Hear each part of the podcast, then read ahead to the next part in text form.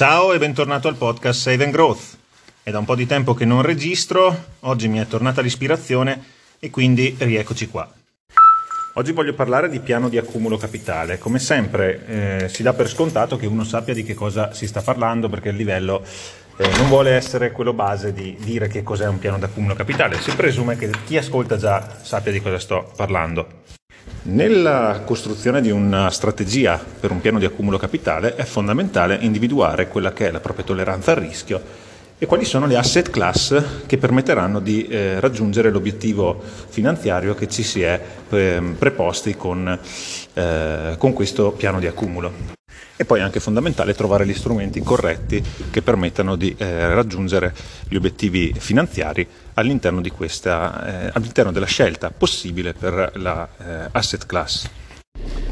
Si sente dire in giro che i piani di, di accumulo capitale possono avere un problema che è quello del fatto che chi comincia a un piano di accumulo capitale spesso non lo porta a termine perché ovviamente eh, il piano di accumulo capitale prevede normalmente un eh, orizzonte temporale piuttosto ampio, piuttosto eh, esteso e come sappiamo negli investimenti, in particolare nei piani di accumulo, il tempo è alleato, se ci diamo un orizzonte temporale di 20 anni e dopo due anni smettiamo, magari proprio perché è iniziato un ribasso e abbiamo paura vedendo i nostri soldi che scendono, beh, insomma, dobbiamo un attimo ripensare al nostro rapporto con, eh, con gli investimenti. E un altro problema di cui si sente parlare per quanto riguarda i piani di accumulo capitale è quello di stravolgere eh, l'asset class, cioè di inseguire le mode. Perché? Perché in un piano di accumulo capitale eh, noi costruiamo la nostra asset allocation e dobbiamo essere consapevoli del fatto che le cose non potranno sempre andare bene per le nostre eh, asset class che abbiamo inserito in portafoglio. Mi spiego, se nostra, nel nostro piano di accumulo decidiamo di inserire il Giappone, per esempio, eh, e per un periodo il Giappone si trova in un momento di difficoltà, non è che allora per questo motivo dobbiamo pensare che eh, non investiamo più sul Giappone, cambiamo e andiamo su un altro paese, perché questo vuol dire che abbiamo fatto male i conti all'inizio. Se all'inizio abbiamo pensato che tra vent'anni, che nel giro di vent'anni, insomma, quant'è, o 30, il nostro orizzonte temporale, eh, quel paese avrebbe avuto una certa crescita, dobbiamo continuare a essere convinti di questa cosa. Poi certo, eh, nessuno vieta di cambiare idea, però diciamo che se si fanno bene i, i conti all'inizio, bisognerebbe cercare di evitare il più possibile di fare delle grosse modifiche in corso d'opera. Non è impossibile, non è vietato farlo, ripeto, perché bisogna anche essere realisti. Se eh, il paese che abbiamo inserito, il settore che abbiamo inserito, si trova di fronte ad uno shock senza precedenti, sarebbe anche eh, stupido pensare di non cambiare strategia, eh? intendiamoci, però eh, la cosa va ragionata e pensata molto bene. Sicuramente non bisogna ad ogni moda cambiare, eh, cambiare quello che è eh, la nostra asset allocation iniziale. Tempo stesso dico anche però un'altra cosa perché mh, bisogna essere corretti fino in fondo. Se tu inizi un piano di accumulo capitale e non sei sicuro fino in fondo di quello che stai facendo, ma quando dico non sei sicuro fino in fondo intendo che però le idee al 95% le hai chiare, poi anche com- dal mio punto di vista, e non sono un consulente finanziario e approfondisci con un consulente finanziario o studia molto bene queste cose, non fare quello che ti dice un tizio in un podcast, volevo dire, secondo me se tu sei convinto al 95% di quello che stai facendo, hai studiato bene, ti resta un 5% di dubbio, visto che eh, soprattutto in un pack time in the market is better than timing the market, eh, comincia comunque.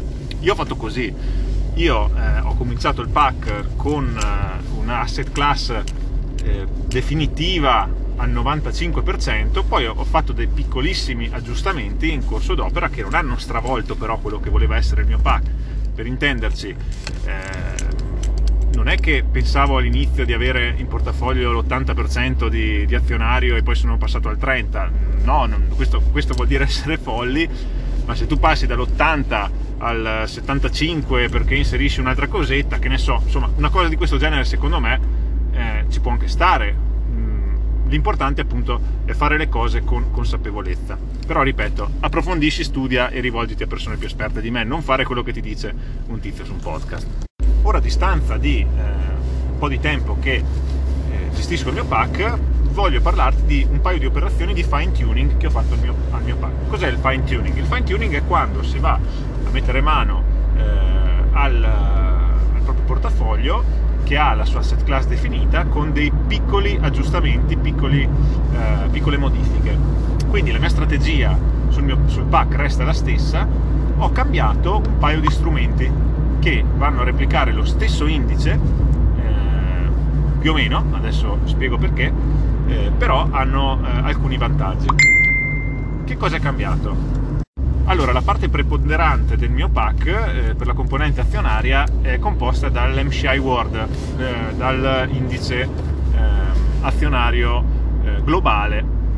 Il prodotto che avevo scelto all'inizio, quando avevo cominciato, era l'iShares eh, MCI World ad accumulazione.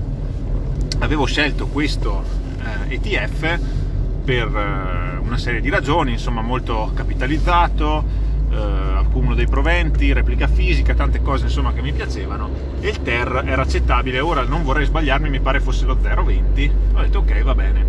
E, e, ho iniziato con questo prodotto, il fatto che fosse anche gratuito su De Giro poi eh, che è uno dei broker che utilizzo sicuramente non era una cosa da buttare via e quindi ho iniziato con questo. Dopo un po' di tempo però mi sono accorto, dopo un, un annetto circa, che sul mercato esisteva un altro prodotto che aveva delle caratteristiche che per quanto riguarda me sono migliori, magari per quanto riguarda te no, perché è finanza personale, ognuno eh, deve eh, capire da solo quello che fa meglio per lui. Per me faceva meglio questo prodotto, è il Lixor MSCI World ad accumulazione. Quindi l'indice tracciato sempre è lo stesso, eh, gli asset under management, cioè la dimensione di questo ETF, però è nettamente minore. Non vorrei dire cose sbagliate perché vado a braccio, ma mi pare che l'MSCI World eh, di iShares, di iShares fosse sui eh, 5 miliardi, se non sbaglio, contro il miliardo di, eh, dell'Ixor. Comunque stiamo parlando di masse gestite importanti in entrambi i casi, entrambi ad accumulazione, entrambi a replica fisica. Le differenze che mi hanno fatto propendere per il Lixor sono un TER più basso, lo 0,12 contro lo 0,20, e eh, una quota più bassa. Anche qua vado a memoria, mi pare fossimo sui 70 euro per quota per quanto riguarda l'MCI World eh, di iShares contro i 12 dell'Ixor. Ovviamente una quota più bassa permette di sfruttare il dollar cost averaging in maniera più efficiente perché ovviamente la quota che io destino ogni mese che fissa al PAC, eh, la percentuale che viene destinata al, a questa asset class ehm, più alta è la quota, più probabilità ci sono che rimangano dei eh, resti, resti che poi verranno reinvestiti più avanti quando si fanno eh, più sostanziosi e permettono di acquistare una quota agli stessi. Quindi una quota più bassa, per quanto mi riguarda, è preferibile. In più, un'altra cosetta che secondo me è positiva è il fatto che questo è un ETF eh, sempre gratuito su De Giro, ma gratuito su Borsa Italiana. L'altro era gratuito su Euronext Amsterdam o su Xetra, non ricordo esattamente, però qual è la differenza?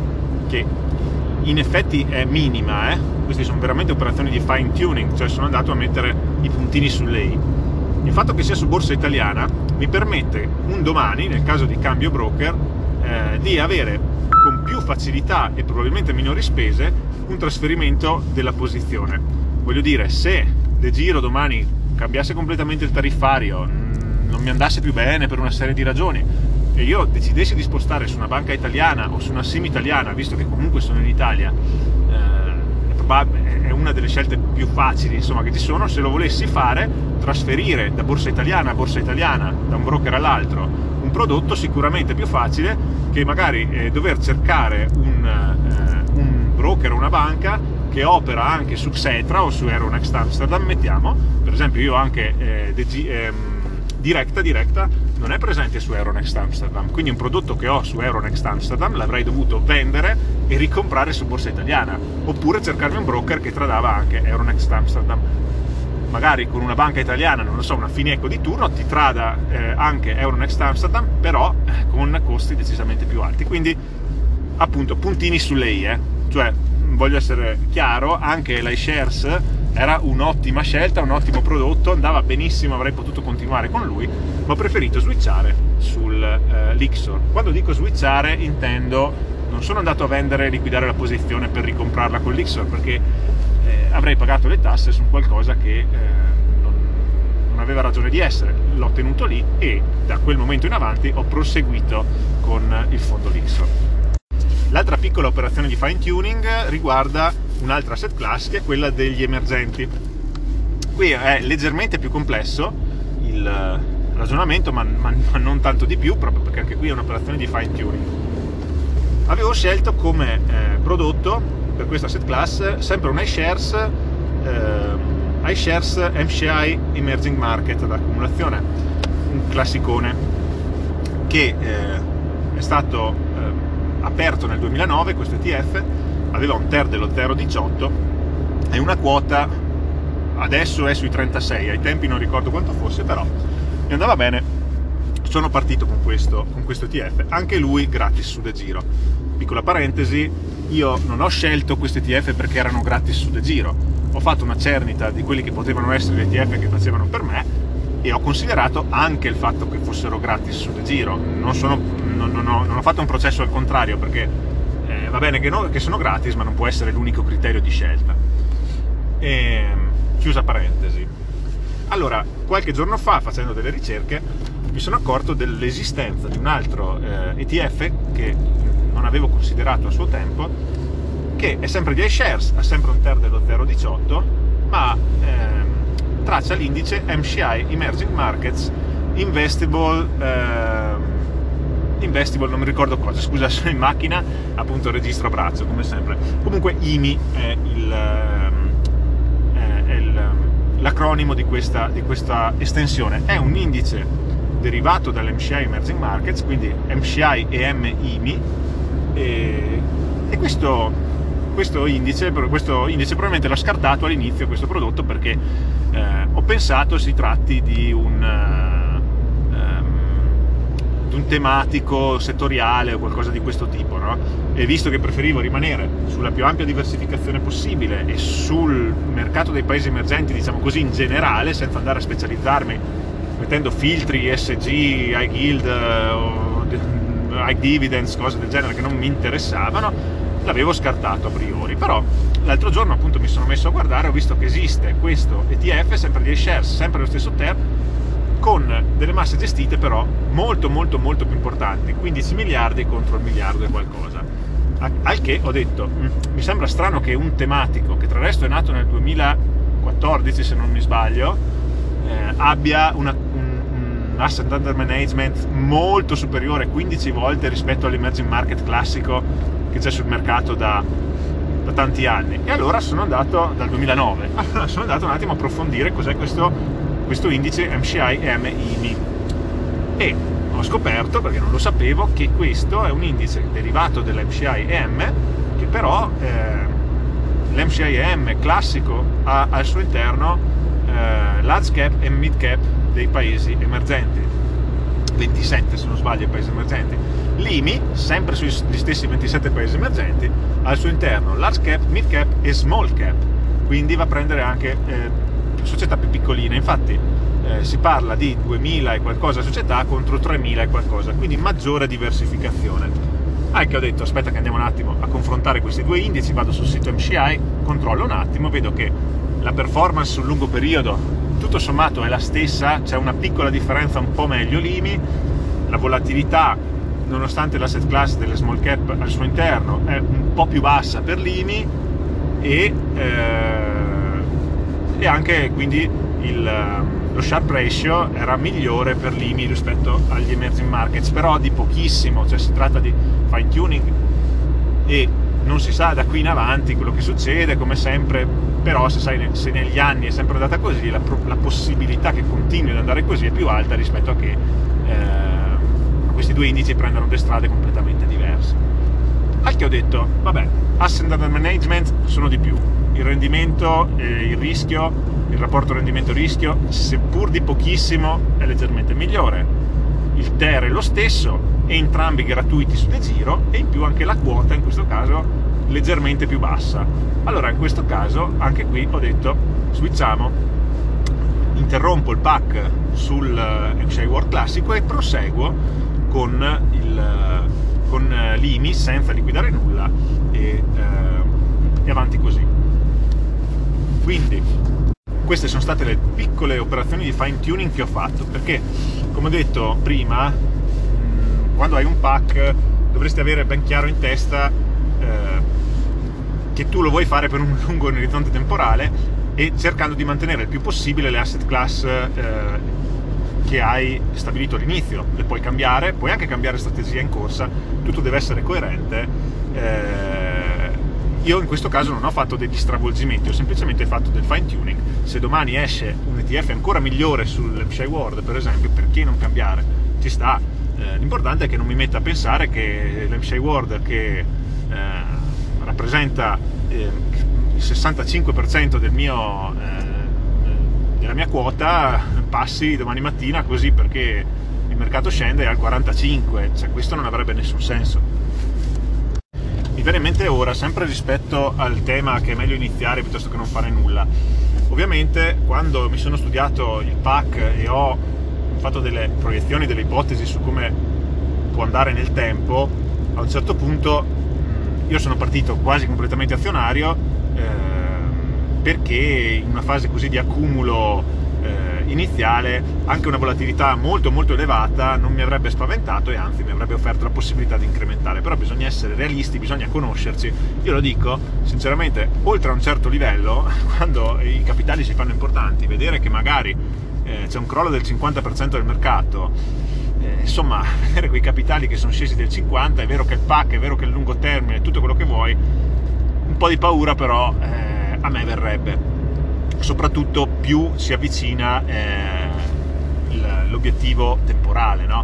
Quindi io mi sono dato 20 anni, se quando ne, siamo a 15 per esempio c'è un crollo del 50%, il time to recovery è vero che saranno due anni, però l'ansia insomma, che hai che magari non recupera, eh, o poi il time to recovery due anni, chi lo sa, cioè, è una cosa che eh, se si va a vedere le ultime crisi ci sono stati time to recovery anche ben più elevati, eh, c'è stato decennio perduto insomma ultimamente, quindi più si avvicinerà il, la data di, di, di termine del pack più l'ansia sale e quindi lì magari andrò ad inserire delle asset class meno rischiose. Questo è un qualcosa che so che andrò a fare ma ancora non ne so eh, le dimensioni, non so ancora con quali prodotti, questo non, non è nemmeno corretto che io lo scelga, però è corretto sapere dal mio punto di vista che la mia strategia ad un certo punto, che ho già eh, preventivato, andrà rivista, andrà eh, ricalibrata. Bene, detto questo ragazzuoli, io vi saluto, sono contento di aver fatto quest'altra registrazione e noi ci sentiamo alla prossima, sempre qui su Save and Grow. Ciao!